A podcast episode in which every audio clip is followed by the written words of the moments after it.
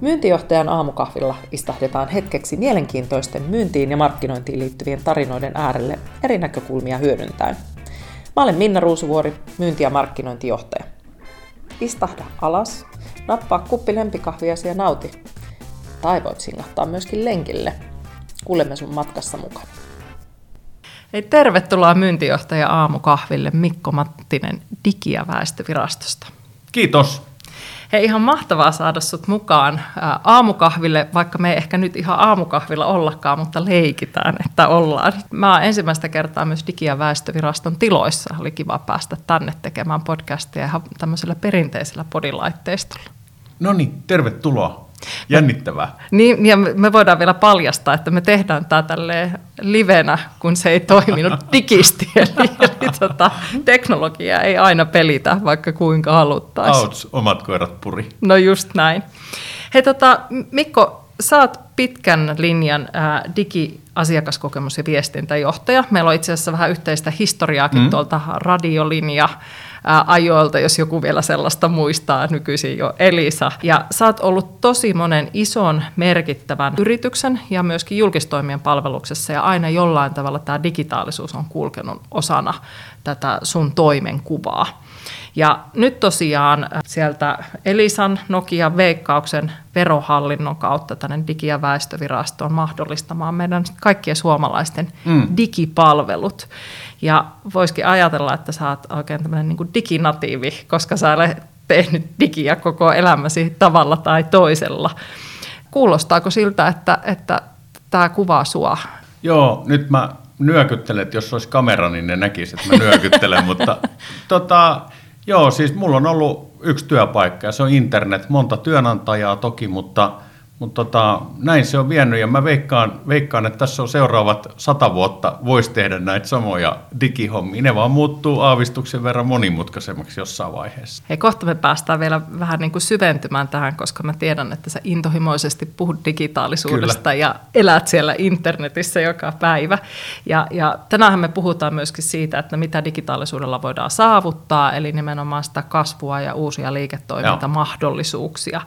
Mutta ennen kuin me mennään siihen, niin nyt kun me ollaan myyntijohtajan aamukahvilla, niin mikä on sun lempikahvi? Tietty, nyt olisi hienoa, kun mä voisin sanoa, että mulla on joku tosi fantastinen papulaiike, mutta mä oon kuitenkin sen verran niksipirkkaa, että mä ostan Pirkan papuja ja jauhan niistä itse sitten kahvin.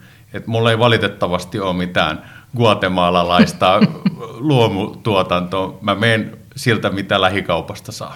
No, mutta se kuulostaa hyvältä, ja Pirkkahan laatumerkki. On. Joo, ei mun makunystyrät ei pysty erottelemaan 10 euron ja 100 euron värisen niin kuin kahvin makunyansseja. Ehkä se voisi, mutta en ole viitsinyt totuttaa häntä siihen. Kahvista päästään nyt sitten digitaalisuuteen. Sä oot kirjoittanut kirjan Digillä kasvua. Paljon siitä on aikaa? 3 vuotta. Se oli siis 2020-luvun ensimmäinen julkaistu bisneskirja, eli tammikuussa 2020 julkaistiin. Niin, eli 2 vuotta sitten, just ennen kuin koronasta oli tietoakaan. Joo, harmillista, mutta joo, toi on hyvä vertauskuva. Joo, ja silti erittäin ajankohtainen tänäkin päivänä, eli kirjahan on hyvin havainnollistava sisällöltään nimenomaan siihen, että mitä jokaisen liiketoimintajohtajan pitäisi ymmärtää digitaalisuudesta. Siis se kirjan otsikko, mistä kasvua, niin mulle on tärkeintä se, että sit kun ihminen on lukenut tai viettänyt sen 4-5 tuntia sen kirjan parissa, niin sitten hän on miettinyt sen aikana se, että mistä se kasvu syntyy. Ja mullahan oli semmoinen konsepti, että silloin kun se kirja julkaistiin, niin sitten mä myin itse niitä kirjoja, mutta se mun paketti kuului silleen, että me tavattiin ja sitten me puhuttiin aina jokaisen tavallaan omista kasvumahdollisuuksista ja murheista ja onnistumisista ja ihan valehtelematta jokainen pystyi alle 5 minuutissa kertoa, että mistä se kasvu syntyy. Ilman strategia-workshoppia, ilman mitään. Kaikki tiesi, mistä se kasvu syntyy. Mutta sitten sen oman kasvukaavan tekeminen, niin se on se vaikeampi juttu, kun sitten arkipäivässä on muuttuvia tekijöitä, kilpailijoita ja markkinataloutta ja kaikkea tämmöistä. Niin sen takia sen kasvun tavallaan generoiminen silleen systemaattisesti fokusoiden siihen omaan kasvukaavaan, niin se on monesti sitten, joka niin kuin häiriintyy, vaikka kaikki osaa saman tien sanomaan, missä kasvu niin kuin syntyy. Just näin. Ja lähtökohtaisesti se ei aina synny digistä, vaan se syntyy monesta muustakin ja yhtälöstä. Mutta minusta tämä oli ihan loistava tämä sun konsepti. Mehän nähtiin myöskin ihan samaisen kirjan luovuttamislounaalla muistaakseni ja keskusteltiin aiheesta. Ja silloin todettiinkin, että hei, meillähän on yhteinen historia, että ollaan oltu samassa työpaikoissa. Ihan mielenkiinnosta, niin mitkä on ollut top 3 asiat, mitä ihmiset sanoo näissä keskusteluissa kasvun lähteeksi, kun te olette käyneet keskustelua? Myynti, investoinnit, henkilöstö. Jotkut puhuu myöskin yrityskaupoista, mutta Suomessa on kuitenkin aika pientä tämä tavallaan niin kuin aluskasvillisuus, mitä voisi niin kuin yrityskauppakohteena harrastaa. Kyllä. Mutta joitakin sitten tietenkin vähän isomman mittaluokan operoijiin, niin heillä on sitten myöskin yrityskaupat on niin kuin työkaluina. Joo, ilman muuta. Mutta mikä ilahduttaa myyntijohtajaa, niin on se, että se myynti on siellä. Joo, orgaaniset lähteet on niin kuin ensisijaisia, mitä ihmiset mainitsee, just niin kuin myynti, investoinnit ja henkilöstö. Ja sitten toiseksi tulee tämmöiset niin kuin epäorganiset työkalut, niin kuin yrityskaupat tai riskisijoitukset tai jotain tämmöisiä, jotka sitten, nekin on hyviä työkaluja, mutta ne vaatii toisenlaista vipuvartta kuin sitten orgaaniset työkalut. Just näin. Miten ihan mielenkiinnosta vielä, niin kun te puhutte myynnistä, niin miten nopeasti myyntiin tuotiin tämä digitaalinen aspekti, ja koska verkkoliiketoiminta on räjähtänyt erityisesti tietysti pandemian aikana? Onko sitä vieläkään oikein tuotu? Mä vähän epäilen, että ei myyntiin ole kyllä niin kuin digitaalisuutta tuotu. Varsinkin jos katsotaan niin kuin B2B-liiketoimintaa, niin kyllä puhutaan, mäkin olen noterannut, että social selling on ollut hyvin trendaava viimeiset 3 vuotta, mutta musta vähän tuntuu, että ei sitä kyllä oikein vielä tehdä, että kun meillä ei korkeakouluissa ei opeteta myyntiä, sitten kun sä meet johonkin organisaation, niin kuin amerikkalaislähtöiset organisaatiot pystyy jo systemaattisesti valmentamaan ja ohjaamaan niin kuin myynti. Kyllä. Salesforcea samalla tavalla, mutta ja tämä ei ole pois keneltäkään, kun mä sanon sen, musta tuntuu, että niinku suomalaisissa myyntiorganisaatioissa on hyvin vaihteleva taso siitä, että miten ymmärretään se tavallaan niinku myynnin johtaminen. Et on paljon hienoja organisaatioita, jotka tekee systemaattisesti myynnin johtamista, mutta on sitten vielä kuitenkin sit omalla tavallaan sitä niinku Stetson-meiningillä mentävää niinku myynnin ohjaamista ja johtamista. Kyllä. Mutta siis tämä ei ole pois keneltäkään, ei ole tarkoitus mitenkään mollata. Suomalaiset on hyviä myyjiä, mutta meillä ei ole vaan vielä syntynyt semmoista tavallaan niin kuin disipliiniä, että millä tavalla sitä myyntiä johdetaan ja miten se sitten vielä voisi tapahtua siellä niin kuin, tavallaan niin kuin, social selling puolella. Et enemmän mä luulen, että niin kuin viestintä ja markkinointi-ihmiset osaa jo sitä tavallaan niin kuin myyntiä tehdä myöskin niin kuin digitaalisuudessa. Joo, se on ihan totta, ja itse asiassa kun on account-based puolta niin kuin tutkinut, useinhan puhutaan account-based marketingista, mutta itse asiassa sehän on ajattelutapa, jossa markkinointi itse asiassa on hyvinkin niin kuin ohjaavassa asemassa nimenomaan digitaalisten välineiden tukemana kohti sitä myyntiä ja miten sitä tehdään yhdessä, ja siinähän digitaalisuudella on ihan valtava merkitys. Tarkoitus oli nyt tietenkin jutella silleen, että sä kysyt multa ja mä vastaan, mutta mä kuitenkin nyt yhden vastapallon heitän, että tavallaan niin kuin, mihin me määritellään niin kuin myynti ja markkinointi, että kuuluuko niin kuin myynti osaksi markkinointia vai markkinointi osaksi myyntiä. Ja mulla on oma vastaus, mutta nytpä mä kysyn sulta, että mikä on vastaus? Toi on älyttömän hyvä kysymys, koska jos käydään yliopiston proffilta kysymässä, niin markkinointi on se kattotermi ja sen alle menee sitten monikin asia. Ja mitä tarkoitetaan markkinoinnilla, koska nyt jos sitten lähdetään oikeasti katsomaan sieltä niin kuin markkinoinnin ison kuvan kautta, niin siellähän on kaikki, mikä on meidän niin kuin tarjoama rakenne, miten me hinnoitellaan, miten me positioidutaan markkinassa, ja myyntihan on vain pieni osa sitä. Joo. Mutta sanotaan niin kuin suomalaisessa yrityselämässä, niin tuntuu olevan niin, että on markkinointi, joka on mainontaa, ja sitten on myynti, joka myy, ja ne on hyvin kaukana toisistaan, tai näin on ollut. Joo. Onneksi tänä päivänä nämä aletaan olla niin kuin käsi kädessä ja käsikynkkää, koska ilman toista ei ole toista. Mutta se, että mitä me sitten käytetään sen nimeämiseen, niin se on sitten toinen juttu. Kyllä, Joo, ja siis markkinointi-ihmisethän saa raivon partaalle, kun niille sanoo määritelmän, että markkinoinnin ensisijainen tehtävähän on generoida myynnille liidejä. Ja laskee myynnin kustannuksia. Kyllä, että tästähän se sitten tukkanuottaiset alkaa. Joo, ja siis täytyy sanoa, että tässä account-based-ajattelussahan on nimenomaan kyse siitä, että nämä oikeasti markkinointivälineiden avulla tai sen markkinoinnin strategian avulla rakennetaan ihan erilaisia lähtökohtia sille myynnin onnistumiselle. Kyllä, kyllä. Ja siis pitää sanoa ääneen, että siis Suomessahan on hyviä account-based marketing-organisaatiot. Esimerkiksi Wärtsilä tekee ihan uraauurtavaa työtä. Että kyllä meillä siis enemmän kuin osaamista on tässä omassakin niin kuin Suomen niemessä, mutta... Kyllä, mutta siinä osut oikeassa, jos mennään takaisin niin kuin digitaalisuuteen ja B2B-myyntiin, että se B2B-myynnin digitalisointi ei ole oikeastaan niin kuin hirveästi viime vuosina edennyt. Että tietysti kun itse tulen hyvin pitkän linjan verkkokauppaorganisaatioista, jossa on rakennettu tietysti kuluttajakauppaa pitkään ja nimenomaan kasvua sillä digillä rakennettu verkkokauppojen kautta, mutta B2B onkin paljon vaikeampi ja toki isot organisaatiot sitä rakentavat, koska kuluttajat, tai sanotaan, että se kuluttajakäyttäytyminen on toki jalkautunut sinne B2B-organisaatioihin, koska yllätys, yllätys, sielläkin käyttäjänä on ihminen, joka on kuluttaja vapaa-ajallaan, niin samanlaiset vaatimukset siellä on. Hypätään vielä nyt kasvun teemaan ja digitaalisuuteen vielä vähän syvemmin. Ja jos me ajatellaan niin kuin digitaalisuutta ja kasvua, niin tämä aihehan on todella ajankohtainen tänä päivänä, koska jos niin kuin mietitään nyt sitä, mistä äskenkin keskusteltiin, että digitaalisuus on valtavirtaa ja asiakkaat, onpa se sitten se kuluttaja-asiakas tai B2B-asiakas, niin nehän preferoi oikeastaan kaikessa digitaalisia palveluita, koska se helpottaa meidän joka päivästä arkea. Ja ehkä tämä pandemia on vielä erityisesti osoittanut sen, että miten se digitaalisuus on kuin varkain niin kuin uinut osaksi meidän arkipäivää ja tekee paljon helpompaa siitä. Esimerkiksi nyt kun tulin tänne autolla, niin sittenhän sitä pitää siirtyä ja sitten tavataan ja sitten pitää siirtyä pois, kun sitten se on taas sormia napsauttamalla, kun sä avaat ruudun. Joo. Toki siitä jää paljon inhimillistä aspektia pois, mutta kuitenkin paljon matkustamista säästyy ja oikeasti luontoakin säästyy digitaalisuuden avulla, jos miettii näitä näkökulmia. Se mikä niin kun, tietysti kun tässä teknologiabisneksessä itsekin on, niin on vähän sellainen olo, että yritykset ei osaa ottaa digistä kaikkea irti. Tullaan ehkä juuri siihen, että mitä se digitaalisuus mahdollistaa, miten sen kautta sitä kasvua ylipäätään rakennetaan ja miten asioita digitalisoidaan, ei vaan digitoida, eli käännetä analogisesta digiksi niin sanotusti.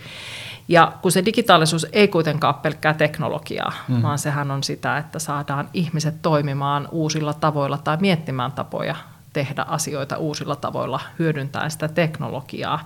Miten sä näet, kun sä oot käynyt näitä keskusteluja, niin miksi se digitaalisuus tai sitä digitaalisuutta ei osata hyödyntää kasvun moottorina oikealla tavalla? Onko kyse osaamisvajeesta vai onko teknologia jotenkin edelleen pelottavaa niin kuin liiketoimintajohdon ja ylimmän johdon näkövinkkelistä vai mistä oikein on kyse? No jos puhutaan ensin yrityksistä, niin yrityksillähän on monesti se, että ne on kuitenkin hyvin pitkälti, niin kuin monet toiminteet on jo ulkoistettu. Ja nyt jos ajatellaan niin kuin Columbia Roadia tai Generaa tai näitä tavallaan niin kuin kasvun kiihdyttäjiä, niin ne on kuitenkin aika pienessä mittakaavassa vielä Suomessa. En mä tiedä, niiden yhteenlaskettu liikevaihto hipoako 20 miljoonaa vielä tänäkään päivänä. Ja lähtökohtaisestihan ne on kuitenkin ne kumppanit, jotka tuo sitä osaamista organisaation sisään.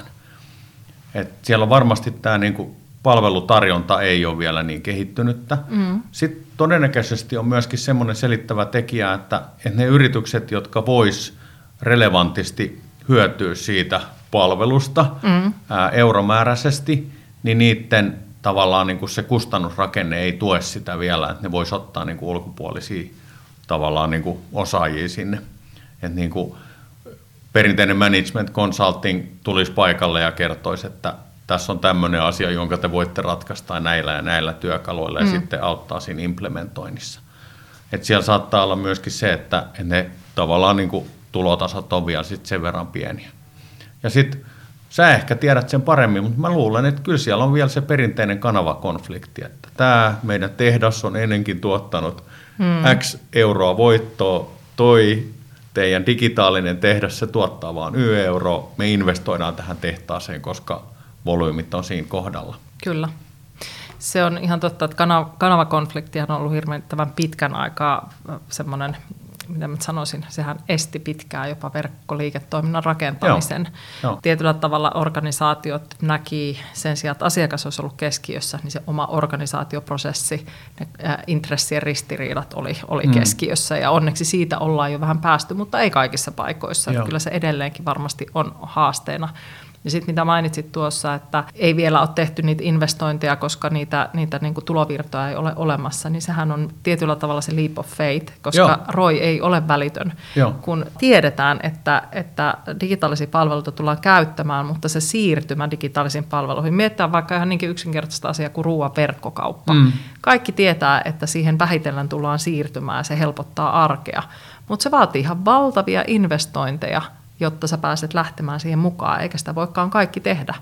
On tietysti isot jätit on hypännyt siihen ja pienemmät sitten perässä, mutta se tietyllä tavalla on ehkä sitä niin kuin uskoa siihen tulevaan ja uskoa, että täältä niitä euroja sitten jossain vaiheessa tulee. Ja ehkä kysymys pitäisi ollakin niin päin, että mitä sun bisnekselle tapahtuu, jos sä et digitalisoidu. Että mikä on tavallaan sitten se vaihtoehtoiskustannus tässä kokonaisuudessa, koska se on varmaan se määräävä tekijä. Joo. Tietty siis yhtään vähättelemättä pörssiyhtiöiden tulospaineita ja sitten tietenkin yksityisesti omistettujen yritysten sitä jatkuvaa kamppailua, että mihin ne vähät resurssit sitten oikeasti laitetaan. Et eihän tätä tietenkään voi mennä niin kuin vähättelemään, mutta toisaalta jos sä ajattelet sitä, että halutaan tehdä se niin kuin seuraava 100 vuottakin liiketoimintaa, niin jostain kohtaa kaikki onnistujat ja yrittäjät lähtee aika pienestä. Että kyllä. Vähän niin kuin tekoälystrategiaa, kun puhutaan, ja sitten joku sanoo, että me haluttaisiin mennä tekoälyihin mukaan jollain tavalla. No, hankkikaa ensin chattipotti, että se on hyvä paikka treenata sitä tekoälyhommaa. Että se on niin kuin kynnys sinne maailmaan. Niin, ja ne on loppujen lopuksi aika pieniä sitten ne stepit, ja aika edullisiakin tänä päivänä. Ja sitä kautta pääsee oppimaan ja sitten näkemään, että miten se toimii mun asiakkaiden, meidän tuotteiden ja palveluiden kanssa. Kyllä, aina ei tarvitse hypätä sinne syvään päätyyn ensin, voi tehdä pieniä juttuja, joista tulee sitten niitä isoja onnistumisia sitten pidemmässä tähtäimessä. No sitten jos mietitään sitä, että me eletään nyt 2022-lukua, mennään tästä 10 vuotta, niin meillä on niin kuin 2000-luvun alussa syntyneet on 30-vuotiaita. Ja ne on siellä, alkaa olla päättävissä asemissa. Ja ainakin kun omaa tytärtäni, nyt 18-vuotias katson, niin se on aika erilainen se niin kuin digitaalisuuden määritelmä, kun kaikki pyörii siellä. Maslowin tarvehierarkian ensimmäinen asia on wifi, ja sen jälkeen tulee sitten vasta kaikki muut jutut. Joo, silloin muinoin, kun myin soittoääniä, niin silloin mä ajattelin, että tämä on muuten semmoinen juttu, että 10 vuoden päästä, kun nämä youngsterit, jotka on ostanut näitä soittoääniä multa, sen jälkeen ne ostaa verkosta sujuvasti ihan mitä vaan. Ei ne käy kivijalassa. Ja niin kuin olet varmaan viime aikoina Hesarista lukenut ja ehkä tuolla kaupungin kadulla patsastellessa katsonut, että mihin ne kaikki kivijalkakaupat on hävinnyt täältä. Että ollaanko me sitten oikeasti näin niin kuin 0 tai 1 tyyppejä. Me joko ostetaan ne kivijalasta tai sitten ei mitään. Joo, mä muistan tämän, kun on Jenkeissä käynyt katsomassa, kun Jenkeissä on tietysti tämä ollut pidemmän aikaa joku, siellä ollaan vähän edellä, mutta siellä ollaan menty sitten näihin showroomeihin, että sitten se tuleekin se fiilistelypaikka, johon sä menet testaamaan lenkkareita ja juomaan kahvia, hengaamaan kavereiden kanssa, että se ostamisen tapa vaan muuttuu. Joo. Kyllähän ihmiset silti kaipaa sitä yhdessäoloa ja sitä shoppailun tunnetta tai sellaista, niin kuin, että pitää päästä vähän hypistelemään, mutta se, että kannatko sä enää sen sieltä kotiin. Palveluaspektit muuttuu niin erilaiseksi. Niin, kyllä. Joo, ja sitten kun sä saat jätetty sinne sun mitat, niin sen jälkeen sä voit sitten ruveta valitsemaan. Se sun lajikirjo on paljon erilaisempi. Kyllä, se on just näin. Ja sitten mikä tietysti on ilahduttavaa, että saa erilaisia palveluita. Eli sitten sä olet siellä myymälässä niin, että sä saatkin lasillisessa kumppaa ja sulle tuodaan niitä vaatteita kokeiltavaksi ja mitä ei tarvitse kantaa kotiin. Että onhan se niin kuin aivan erilaista ne palveluvaateetkin, kuin mitä ikinä on osannut itse nuorempana tuommoisena 2-30-vuotiaana edes ajatella. Just viikonloppuna oli pari digi-insinööriä mökkeilemässä mun kanssa ja silloin mä tajusin, että miksi Oura tulee olemaan niin kuin kilpaileva tai niin kuin voittava konsepti, koska tietenkin sä voisit niin kuin Apple Watchilla saada samat datat ja niin edes poispäin, mutta jos sulla on Apple Watch, niin sit sulla ei voi olla oikeata kelloa, joka johtaa siihen, että Ouran avulla sä voit pitää oikean kellon ja sit sulla on tavallaan niin kuin se sormus generoi sen saman sisällön, mitä Apple Watch tekee ja totta kai vielä toistaiseksi Apple Watch on voittava konsepti, mutta mä voisin kuvitella, että itse asiassa sen kellonkin funktio on yhtä häviävä kuin matkapuhelimenkin funktio. Se on just näin, ainakin toistaiseksi se pitää olla, ja kyllä mä niin kuin Ouran nimein vannon, että joo. Eihän sitä ole nukkunutkaan kunnolla, jos sitä ei voi todentaa niin. Jostain. Kyllä. Näin se on. Lenkillä ei ole käyty, jos ei näy siellä niin kuin Ouran datassa, että miltä on tuntunut. Mutta hei, ajatellaan asiaa myös toisinpäin. Missä sun mielestä organisaatiot on digitaalisuudessa sit onnistunut? Miten kun sä katsot täältä niin kun tietysti isosta perspektiivistä suomalaisia yrityksiä, mitä me on tehty oikein? No siis Suomessa on paljon hyviä esimerkkejä. Aloitetaan vaikka tästä tukka- ja partakauppias Dick Johnsonista. Sehän tekee tosi relevanttia kohderyhmäuskollista markkinointia. He varmasti, mä en tiedä miten he sen tuotannon organisoinut, mutta mä uskon, että he varmasti tehnyt sen niin kustannustehokkaasti, että tavallaan heille jää siitä arvoketjusta niin kuin kaikkein isoin tavallaan niin kuin siivu. Ja silloin se brändi juttelee suoraan sen kuluttajan kanssa. Kyllä. Ja siinä ei ole välissä enää mitään tavallaan niin kuin keskusliikettä tai mediaattoria tai niin edes poispäin. Se on mun mielestä niin kuin hyvä esimerkki siitä, että jos ollaan niin kuin brändibisneksessä, niin silloin se brändi puhuttelee, koska sä oot jollain tavalla sitoutunut siitä, niin kuin tästä Oura esimerkiksi just äsken puhuttiin, että teillä on niin kuin suora asiakassuhde ja siihen ei väliin ei tule ketään. No, tämä ei ole sitten suomalainen esimerkki, mutta sitten esimerkiksi taas Tesla, niin nehän on taas pystynyt sit hävittämään sieltä huollon, bensakauppiaat, kaikkea muuta tietenkin siihen välimaastoon joutuu ostamaan, mutta se on autoilijalle ihan toisenlainen konsepti, että sun ei enää tarvii miettiä sitä, että paljon tämä bensalitrahinta maksaa, koska sitten kun sä menet Teslan Superchargerille, niin siellä ei edes kerrota, mitä se kilowatti maksaa sulle. Sä vaan laitat töpsölin kiinni ja sitten siellä on Tesla on irrottanut sut jo sun rahoista ilman, että sä tiedät, että minkälaisella kustannuksella nyt oltiin liikenteessä. No sitten toi Wärtsilä tulikin jo mainittua. Mun mielestä erinomaisen hyvä esimerkki. Veikkaisin, että kun Suomi on kuitenkin tämmöinen niin kuin B2B-konepajojen luvattu maa, niin sieltä Wärtsilästä kannattaisi hakea benchmarkingia tosi kiivaasti. Ne tekee kuitenkin globaalia bisnestä ja volyymit on sen kokoiset, että se ei ole enää mitään harjoitteluakaan. Kyllä. Sitten en mä tiedä, onko se reilu sanoa ääneen, mutta kyllähän niin kuin Lidli aikanaan oli niin kuin mahtava kilpailija, kun ne tuli omalla hinnoittelupositiollaan markkinoille. Ja nyt meiltä tavallaan niin kuin puuttuu ruoan verkkokauppapuolelta. Oda on tullut toki, mutta ne ei ole tullut sillä hintapäädyllä eteen, että jollain tavalla se kilpailu on vielä näkemättä. Olen kyllä käyttänyt Odaa ja pidän heitä ihan erittäinkin relevanttina palveluntarjoajana. Joo.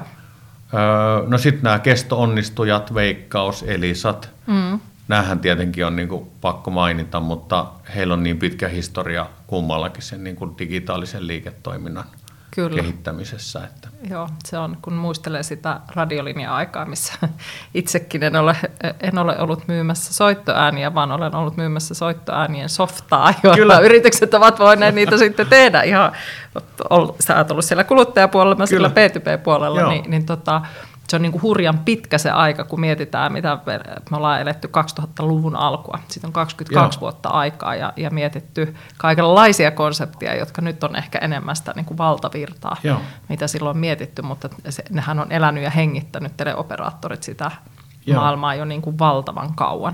Mutta mä samalla tavalla nostaisin noita suomalaisia konepajoja, että esimerkiksi Konecranesin B2B-verkkokauppahan on ollut palkittu paras verkkokauppa jo. Aivan. Olisiko 4. tai 5. vuotena. Joo. Eli he on onnistunut, jos miettii nosturibisnestä, niin aika hienosti tuomaan sen digitaalisuuden siihenkin maailmaan. Et se on ollut niin kuin upea seurata ja kyllä mä sanoisin, että suomalaisissa konepajoissa ja ylipäätään niin kuin teollisuudessa, niin siellä ollaan kuitenkin yllättävän pitkällä niiden innovaatioiden kanssa. Että toki se, että mihin kukin haluaa sitten investoida ja minkä näkee tärkeäksi itselleen. Joo, se on hyvä. Hyvä, kun mainitsit nämä niin kuin toimialan niin kuin rakentaminen ja konepajateollisuus, niin nämähän on ollut viimeisen, voi sanoa niin kuin melkein 5 vuotta niin kuin, tavallaan sen digitransformaation kohteena. Ja minun mielestä en tietenkään pysty tekemään teknistä analyysiä heidän kilpailijoihin, mutta benchmarkkina kun katsoo taas sitten muihin näihin niin kuin kuluttajabrändeihin, niin on kyllä pärjännyt tosi hyvin. Että kyllä. Ja se taas on hyvä osoitus suomalaisesta osaamisesta, että täällä on pystytty monenlaisia toimialoja sit kuitenkin muuntamaan digitaaliseksi liiketoiminnaksi. Kyllä. Se, mitä itse vielä toivoisin, että tuo rakentaminen, joka on aika konservatiivinen, niin siellä käytettäisiin digitaalisuutta enemmän hyödyksi, koska ihan jo todistetusti siellä pystytään säästämään miestyövoimia tai naistyövoimia, henkilötyövoimia, joka tänä päivänä pitäisi sanoa, sillä tavalla, että kun tiedetään, että ei ole tarpeeksi tekijöitä, niin siellä pystyttäisiin paljon sen automaationkin avulla hyödyntämään. Ja sitten hei, ajattele, kuinka paljon mukavimpia asuntoja ihmiset saisi. Kun pystyisi myös uuden asunnon palautteen antaa muuta kuin paperilapulla. Se alkaa ehkä tänä päivänä on mahdollista, mutta siellä on aika isoja harppauksia kyllä otettavissa. Mutta kyllähän semmoinen niinku vääjäämättä tulee tämmöinen niinku rakennusteollisuuden Airbnb, että sä voit jokaisen vaikka naulan värin niinku personoida oman mukaiseksi, että siinä mielessä en tiedä koska tai minne se syntyy, mutta on ihan vääjäämätöntä, että tämmöinen tulee kilpailutekijäksi vielä niin kuin päivänä 1 ja 2. Kyllä, se on se 10 vuotta, kun nämä 2000-luvun alussa syntyneet on siellä startuppiensa kanssa, eikä mene niinkään pitkään, kun sieltä ne ensimmäiset tulee, että sehän on ihan hurjaa hienoa mun mielestä, miten nämä tämmöiset sanotaan 17+-vuotiaat jo tuo erilaisia digitaalisia palveluita, koska sehän on sinänsä valtava helppoa. Niin, välineethän on hyödynnettävissä. Ja siis mikään ei tänä päivänä enää estä sitä, koska kaikki tietokannat on jo olemassa ja sä voit rajapintojen kautta siirtää sitä dataa, että käytännössä rakennusteollisuushan voisi tarjota semmoisen do-it-yourself-tyyppisen niin kuin asuntorakentamisen, jolloin se heidän dilemma oikeastaan poistuisi siitä, että se asiakas, toki ei kaikki asiakkaat ei halua personoida, jotkut haluaa vaan niin kuin valmiin ratkaisun avaimet käteen tyyppisesti, mutta kyllä on myöskin asiakaskuntia, jotka sitten haluaa mennä sinne, niin kuin, että mä haluan personoida, että mulla on pronssiset ovenkahvat ja sitten vaikka valkokultaa, ihan mitä vaan. Niin, kyllä. Terveisiä vaan SRV ja Skanska ja muut ystävämme rakennuttajat siellä. Jos mietitään vielä, palataan siihen sun kirjaan. Niin siinä kirjassahan sä nostat esiin sen, kuinka digitalisaatiolla voidaan rakentaa kasvuloikka sen kilpailun yli. Jos löydetään sellainen innovaation siemen, tässä jo viitattiin, että sieltä kun nämä youngsterit tulee ja siellä ollaan jo niin syvällä siinä digitaalisuuden mahdollisuuksissa, nähdään just niitä uusia Airbnb-tyyppisiä ratkaisuja, niin siellä on ihan huikeita hyppyjä tulossa, eli pystytään hyppäämään ehkä 2-3 iteraatio yli siinä tekemisessä. Ja tietysti tekemään silloin asiat kilpailijoita paremmin ja nopeammin ihan suoraan. Eli digitaalisuuden sarallahan on ihan valtavasti vielä otettavaa niille, jotka siihen uskaltaa hypätä, ja ne voi todellakin jouduttaa sitä omaan liiketoimintansa kasvua.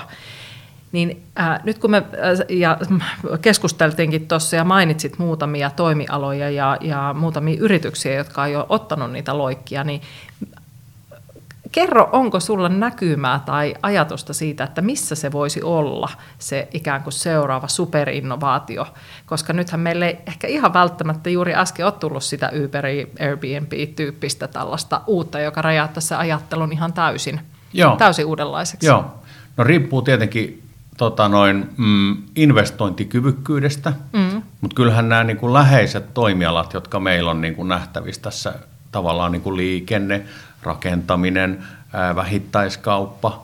Että näähän on ne osa-alueet, joissa on niinku isot volyymit ja ne kestää niinku jonkinlaisia niinku investointiaaltoja. Että se on vaan kysymys, mihinkä niitä tavallaan noita kerrostalon kokoisia kauppahalleja, kun tuonne on rakennettu, että kuinka joku ajattelee sen, että tämän yhden kauppahallin rakentaminen me voitaisiin jättää väliin ja investoida se johonkin. No nythän Suomessa on ruoaverkkokaupalla selkeä mahdollisuuksien paikka, mutta en tiedä, säkin varmaan erityyppisien niin kuin palvelujen käyttäjänä olet joutunut miettimään sitä, että kuinka tämä niin kuin palvelee sun käyttöprofiilia. Kyllä.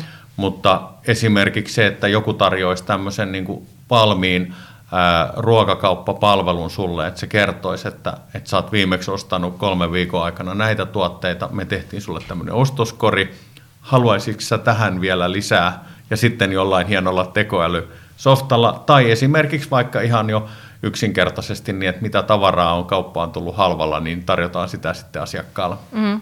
No kuitenkin näistä isoista toimialoistahan nämä niin kuin lähtee, koska siellä on sitä investointikyvykkyyttä. Onko kiinnostusta, niin se on asia erikseen sitten. Mm-hmm. Et Suomi on kuitenkin pieni saareke.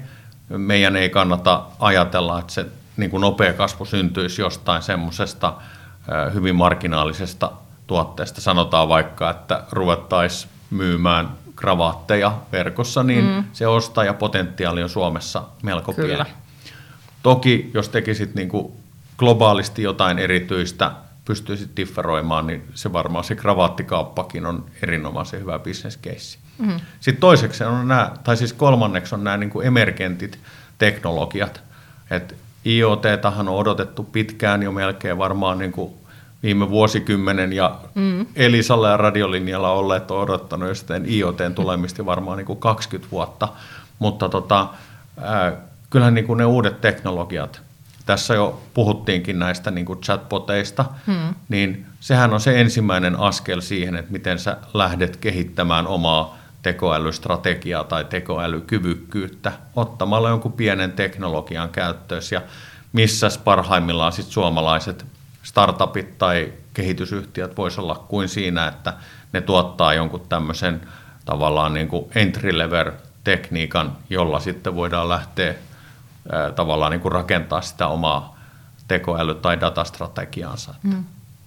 Joo, ja näähän on niin kuin valtavan mielenkiintoisia, esimerkiksi se mainitsemasi ruoan verkkokauppa just, että siellä on niin valtavan paljon nimenomaan sitä sellaista palveluaspektipotentiaalia. Mm. Kyllähän tänä päivänäkin toimii, kun sä käyt itse näpyttelemässä, ja kyllähän siellä suosituksia tehdään, mutta se on vähän niin kuin kaikessa, että kun se tarve tavallaan sulla tulee, niin se olisi jo ikään kuin siellä valmiina, koska me ollaan aika ennakoitavia me ihmiset tämmöisessäkin toiminnassa. Mm, niin, kamalaahan on se, että kun saatat sun iPhonein ja sä vakioidusti käyt sunnuntai-iltana vaikka treenaamassa jotain tiettyä, sitten 5 aikaa iltapäivällä se rupeaa tarjoilla sulle Google Maps-reititystä, että sä olisit menossa tonne noin, niin onhan se niinku hämmästyttävän hauskaa, mutta sitten samaan aikaan niin kun rupeat miettimään, että mitäs muuta ne on nyt päätellyt meikäläisestä kuin tänne, että mä käyn sunnuntai-iltasi jossain treenaamassa jotain. Niin. Kyllä, ja siis dataa on ihan valtavasti käytössä ja mahdollisuuksia siihen dataan hyödyntämiseen. Nyt onkin sitten se, että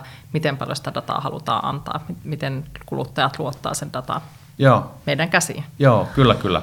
Hammaslääkärit odottaa varmasti sitä päivää, että se älyhammasharja rupeaa välittää sulle dataa, ja sitten se tekee sulle valmiin analyysin ennen kuin asiakas tulee sinne. Se näkee saman tien, että mistä kohtaa tämä ihminen ei oikeastaan niin kuin harjaa hampaita tai että.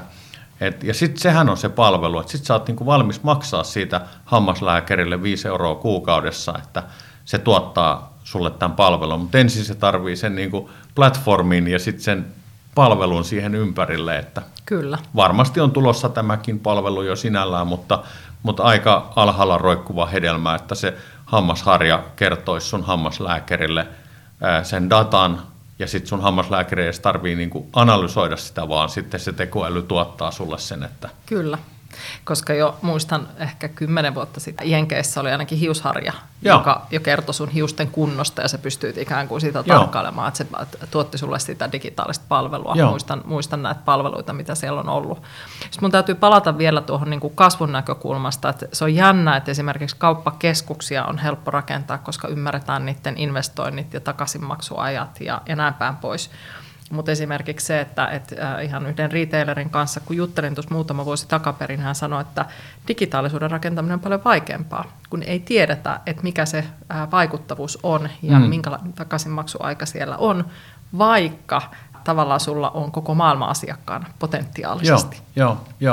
Joo, sen takia mun pitäisi tehdä se jatko-osa, mistä digitaalinen kannattavuus, koska kasvu ja kannattavuushan kulkee käsi kädessä ja klassinen kysymys on, että kumpaa halutaan, kun molempia ei voida saada yhtä aikaiseksi. Niin, kannattavuus pienellä kasvulla on aika mitätön, mutta sitten kun on paljon kasvua, sitten on hyvä ruveta rakentamaan sitä kannattavuutta.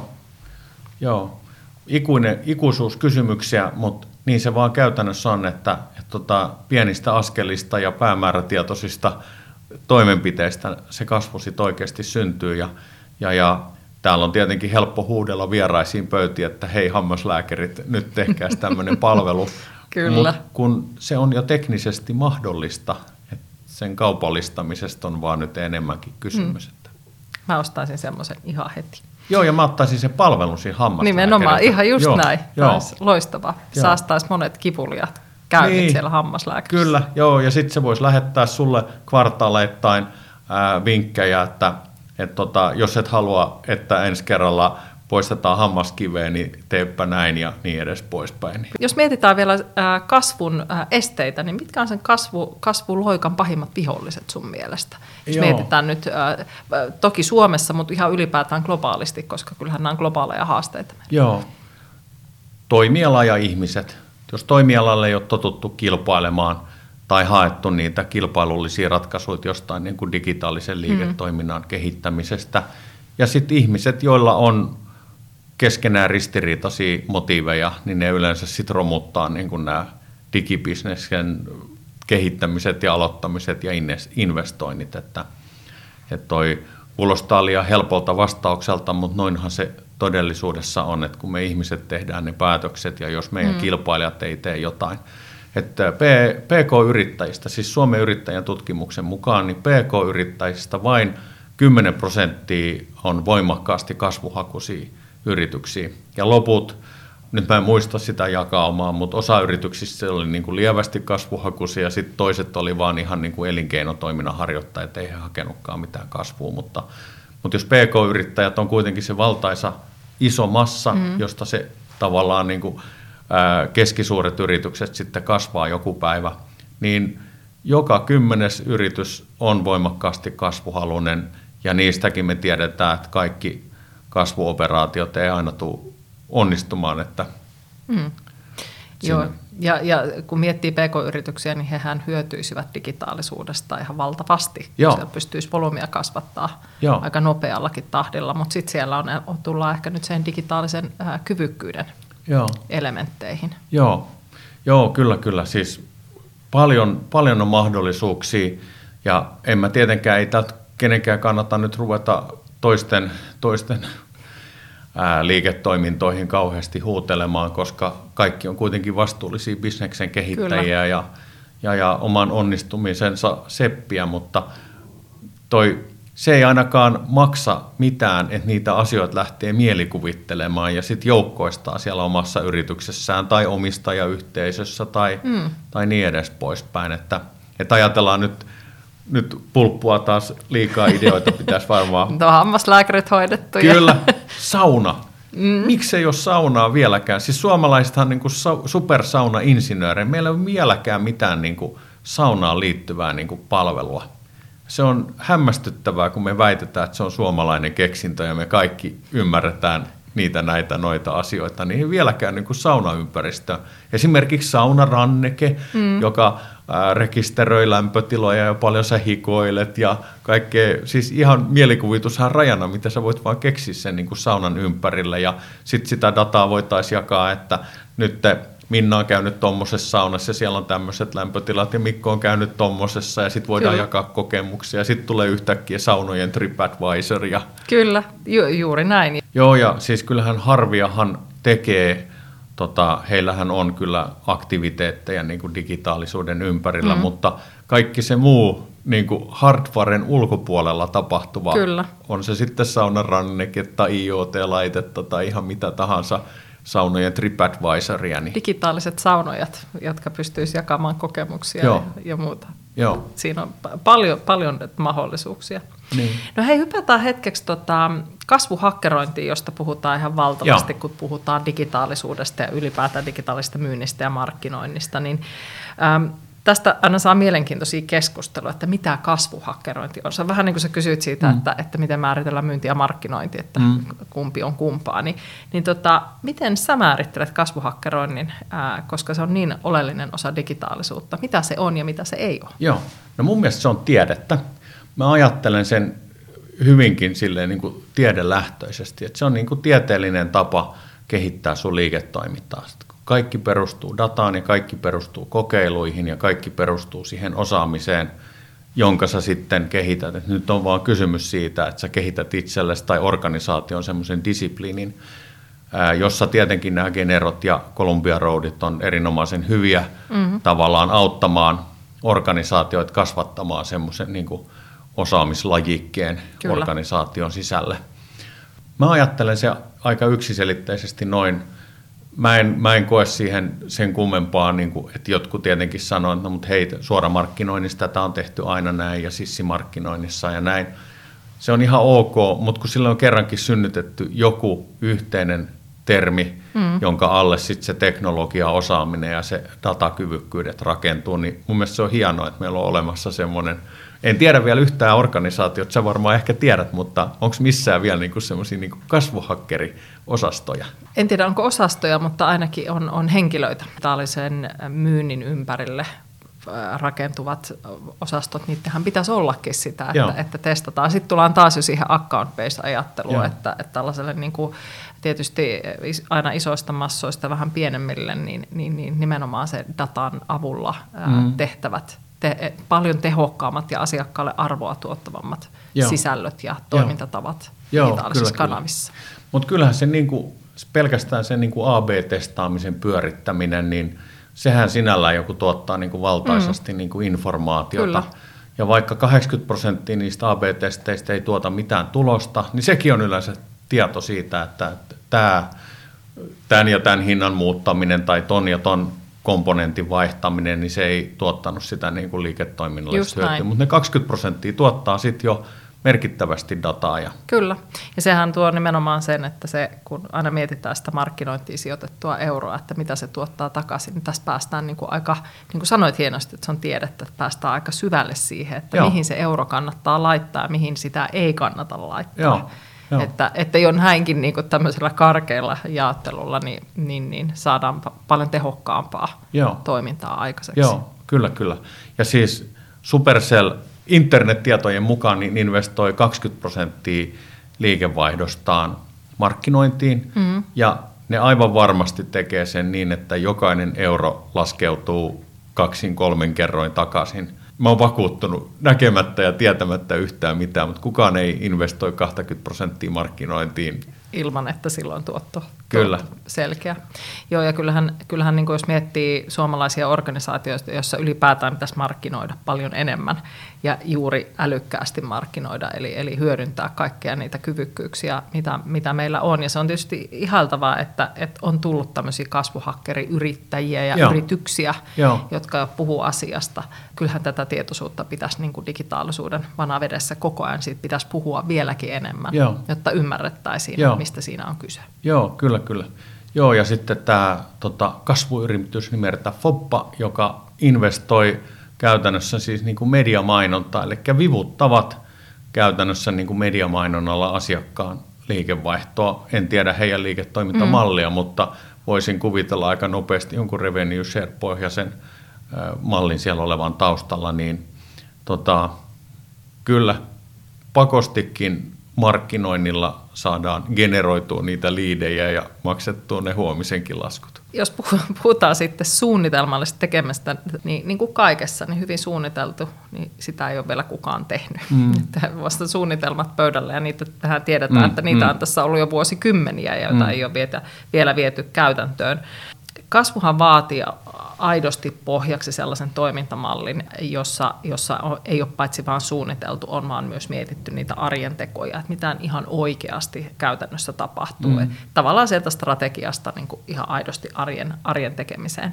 Sä puhuitkin kirjassasi siitä kasvun kaavasta, jonka sä mainitsitkin tuossa aikaisemmin, ja siitä, että kuinka sen avulla saadaan tuloksia tosi tehokkaasti aikaiseksi, niin kertoisit sä, että mitä tämä kasvun kaava nyt ihan käytännössä tarkoittaa, että nyt kun tuolla mietitään sitä, että ok, kasvu, digitaalisuus, ne mahdollisuudet, ja sitten siellä on myöskin ihan tämmöinen hieno kaava, jonka olet rakentanut, niin avaa sitä vähän enemmän.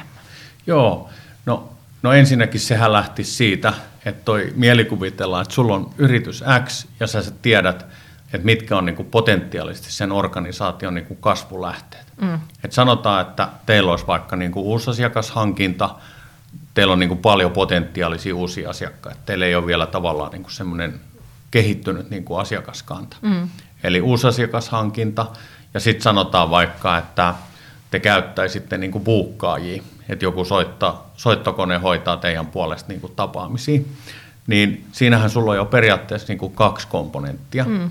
Ja sitten otetaan siihen vielä se niin kuin ajallinen variaatio, että uusi asiakashankinta kohderyhmä on niin kuin sesonkiostaja, että ne ostaa tiettyyn aikaan vuodesta, jolloin te tiedätte aika nopeasti, että tiettyyn aikaan vuodesta teidän pitää käydä tekemässä sopimukset tai kohtaamassa uusia asiakkaita, jotta te olette niissä tarjouskierroksissa mukana. Eli silloin te otatte siihen aikakomponentin, sitten otatte sen puukkaajan ja sitten otatte tietenkin sen kohderyhmän, joka on teille relevantti. Kyllä. Ja sehän on se, mistä esimerkiksi niin kuin yksinkertaisimmillaan se kasvu voi lähteä. No, ne on niitä orgaanisia keinoja rakentaa sitä kasvua. No sitten on nämä epäorgaaniset keinot, että sä lähdet tekemään scoutingia, että mitkä yritykset saattaisi tukea teidän niin kuin tuoteportfoliota. Mielikuvitellaan, että teillä on vaikka analytiikkaa tarjoava organisaatio, ja teiltä esimerkiksi puuttuu nyt sitten vaikka CRM-kyvykkyydet, niin sitten etsitte sen tueksi jonkun organisaation, joka tekee sellaista CRM-softaa, jonka te voitte sitten myydä myöskin teidän asiakkaille. Eli sitä kautta sitten vivutatte. Eli kasvukaavahan on niin kuin yksinkertainen asia, mutta sitten sun pitää olla uskollinen sun kasvukaavalle, että sä et voi vaihtaa sitä koko aikaa. Mm-hmm. Et tietenkin niin kuin kasvuhakkeroinnissa, kun haetaan koko ajan sitä niin kuin erilaisissa komponenteilla, millä ne tavallaan niin kuin kauppa syntyy tai se asiakas kiinnostuu siitä tekemisestä, niin se on eri asia, koska kasvuhakkerointi on sitten kuitenkin sitä systemaattista, lähtökohtaisesti haetaan, että mistä se asiakas on kiinnostunut, mutta kasvukaavassa sä et voi mennä vaihtaa sitä kovin nopeasti, että se on vähän niin kuin yrityksen tai organisaation arvot, niin ne pitää olla aika pysyvät sitten kuitenkin. Vaatii pitkäjänteisyyttä. Joo. Ja siitä sellaista pidemmälle katsomista. Niin, että kun monet organisaatiot ei ole uusi asiakashankinta orientoitunut, ne keskittyy siihen olemassa olevaan asiakaskantaan, kun se tietää, että se on niin kuin halpaa ja sun ei tarvitse investoida niin paljon siihen myyntiin eikä markkinointiin, vaan se tavallaan niin kuin liikesuhde on jo pitkälti olemassa. Mutta taas ne organisaatiot, jotka kiivaasti hakee sitä uusasiakashankintaa, niin niillähän se on luontaista, että ne saa sitä markkinaosuutta sitten siellä. Kyllä. Tekee ne sen sitten paremmalla tuotteella tai hinnalla tai mikä keinolla. Sitten ikinä onkaan kullekin. Mutta toi noin sen verran siitä kasvukaavasta, niin että kun asiat pitää olla yksinkertaisia, että jokainen ymmärtää ne, niin sen takia ne pitää olla tämän tyyppisiä niin kuin 1+1 ilmiöitä. Kyllä. Että ne ei ole sinällään niin kuin semmoisia, että jos joku puuttuu siitä, niin sitten se kaava ei toimisi, vaan että se kaava voi toimia myöskin niin, että on uusi asiakashankintaa ja sitten on vaikka se sesonki, ja sitten sulta voi puuttua se puukkaaja, ja tehän voitte tehdä sitä itsekin sitä tavallaan niin kuin soittokoneena toimimista, että kaikki ei pidä olla kuitenkaan niin, että se koko ajan pitää olla niin kuin vakioitu. Ja sitten niin kuin se on arvot, että sitten kun te itse luotatte ja uskotte siihen, että nämä on niitä asioita, jotka tuottaa sitä kasvua meille, niin sitten systemaattisesti tavallaan niin kuin toimitatte sitä. Kyllä. Ja se, mistä mä tykkään tuossa kasvun kaavassa, on se, että sehän ei koske pelkästään digitaalisuutta, vaan se koskee ihan, se on ajattelutapa, mistä se kasvu lähtee rakentumaan. Ja juuri se, niin kuin sanoit, että se on tämmöinen yksinkertainen ilmiö, jolla pystytään niin kuin miettimään ihan se, että no, mitä se meillä organisaatiossa tarkoittaa. Joo. Ja toki voidaan tuoda digitaalinen aspekti siihen, mutta eihän digitaalisuus sinänsä, ei se muuta mitään. Kyllä perusperiaatteet on olemassa. Joo. Ihan samalla tavalla sielläkin. Joo, kyllä. Joo, ja ei mun kirjani pääviestiä yö, että digi on ratkaisu siihen kasvuun, vaan se ratkaisu on siihen, että jokainen pystyy määrittelemään sen oman kasvukaavan ja sitten tekemään siitä systemaattisen tavan toimia ja sitten hankkia siihen myöhemmin ihmiset, jotka sitten haluaa, osaa ja pystyy toteuttamaan ja toimittaa sitä kasvua. Että. Vähän yli 2 vuotta mennyt tosiaan kirjan ilmestymisestä. Joo. Niin mitäs nyt sitten, kun sä oot tässä käynyt näitä keskusteluja, tavannut lukijoita, kuinka paljon sä oot muuten tavannut näitä kirjojen lukijoita tätä kautta? Mä joku aika sitten osasin vielä sanoa sen tarkan luvun, mutta mä heitän nyt lyhyestä hihasta vaikka 112. No 112 keskustelua, niin minkälaisia oivalluksia sulla on tullut sieltä keskustelujen kautta? Eli jos sä lähtisit nyt kirjoittamaan tätä samaista kirjaa, niin mitä uutta tai muuta siinä olisi? Joo, mun pitäisi tehdä semmoinen palvelupolku, jolla se ihminen voi tavallaan niin kuin tehdä sen. On se sitten softa-appis tai verkkopalvelu, mutta asiakas voisi tavallaan niin kuin tehdä sen itselleen. Että nämä keskustelut, mitä me on käyty eri ihmisten kanssa, niin kaikki osaa saman tien kertoa ne kasvulähteet ja miten me laitettaisiin se toimeen ja olisiko mulla ihmisiä, jotka sitä lähtisi tekemään. Mutta 1-2 yllättäen, niin en mä nyt tietenkään ole mitään seurantatutkimusta tehnyt, mutta musta tuntuu, että kauheasti sitä disipliiniä, semmoista niinku NS-kurinalaista toimintaa ei ole sit kuitenkaan olemassa. Et siellä on varmasti markkinatilanteet jatkuu ja kilpailijat käy härkkäämässä sun asiakkaita ja niin edes poispäin. Että sen takia en mä nyt väitä, että mun pitäisi ruveta konsultiksi, mutta mä luulen, että se vaatisi sen, että ihmisillä on semmoinen tavallaan vähän niin kuin palvelupolku, jossa ne kulkee sen läpi ja ne omalla tavallaan niin kuin dokumentoi sen ja lähtee seuraamaan. Ja semmoinen omalla tavallaan niin kuin kasvuliiketoiminnan CRM pitäisi olla, että vähän niin kuin sulla on tavallaan, jos käytät Salesforcea, niin sulla on tavallaan niin kuin se flywheel-tyyppinen ajattelu siellä, jossa sä sitten katsot sen asiakkaan tavallaan niin kuin jonkunlaisen niin kuin polun siinä teidän yhteistyössä, niin sama tässäkin on, että pitäisi niin kuin automatisoida omalla tavallaan. Softa ei ole mikään ratkaisu sen hyvän bisneksen tekemiseen, mutta se on niin kuin monesti kalenterikin, niin kalenteri oikeastaan niin kertoo deadlineit ja milloin pitää mitä. Tuo läpinäkyvyyden siihen, että tietää missä mennään. Se on ihan totta. No ja sä mainitsit tuon disipliinin ja sehän on niin kuin itse uskon siihen, että kun asioita toistetaan ja tehdään systemaattisesti ja hyödynnetään siinä matkalla sitten dataa, että opitaan koko ajan ja kehitytään sitä kautta. Tavallaan se semmoinen niin kuin, asiathan eivät tapahdu, on se mikä tahansa, olet sä laihdutuskuurilla tai aloitat liikunnan tai muuten, jos sulla ei ole sitä disipliniä siellä taustalla.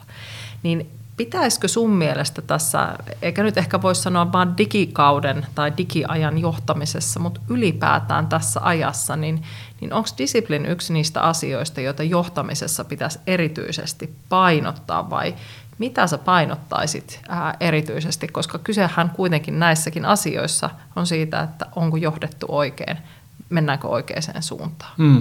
Innostunut toista. Se on kuitenkin sekä meillä tämmöisessä niin kuin työkaverisuhteessa se olisi tärkeää, että meillä on niin kuin se innostunut toisto olemassa. Kyllä. Sitten, että sä itse tavallaan niin kuin jaksat toistaa niitä monotonisen oloisiakin asioita. Ja vaikka ne ei aina välttämättä tuottaisi tulosta, niin se joka kerta kuitenkin niin kuin mietit, että okei, että tämä ei nyt tuottanut tulosta, mistähän se saattaisi johtua. Yksi tuttu just hiljattain puhuu oikein lämpimästi tämmöisistä niin kuin oppimispäiväkirjoista. Ja mä yksi uuden vuoden lupaus, mä yritin pitää 3 kuukautta päiväkirjaa, koska mä olin päättänyt näin, mutta sitten mä tajusin ainoa kerta, kun mä oon uuden vuoden lupaukseni pettänyt, mutta mä tajusin, että mulla ei ole päivittäin niin kuin mitään kerrottavaa siitä niin kuin arkisesta elämästäni, tai mä en kokenut sitä niin kuin relevantiksi.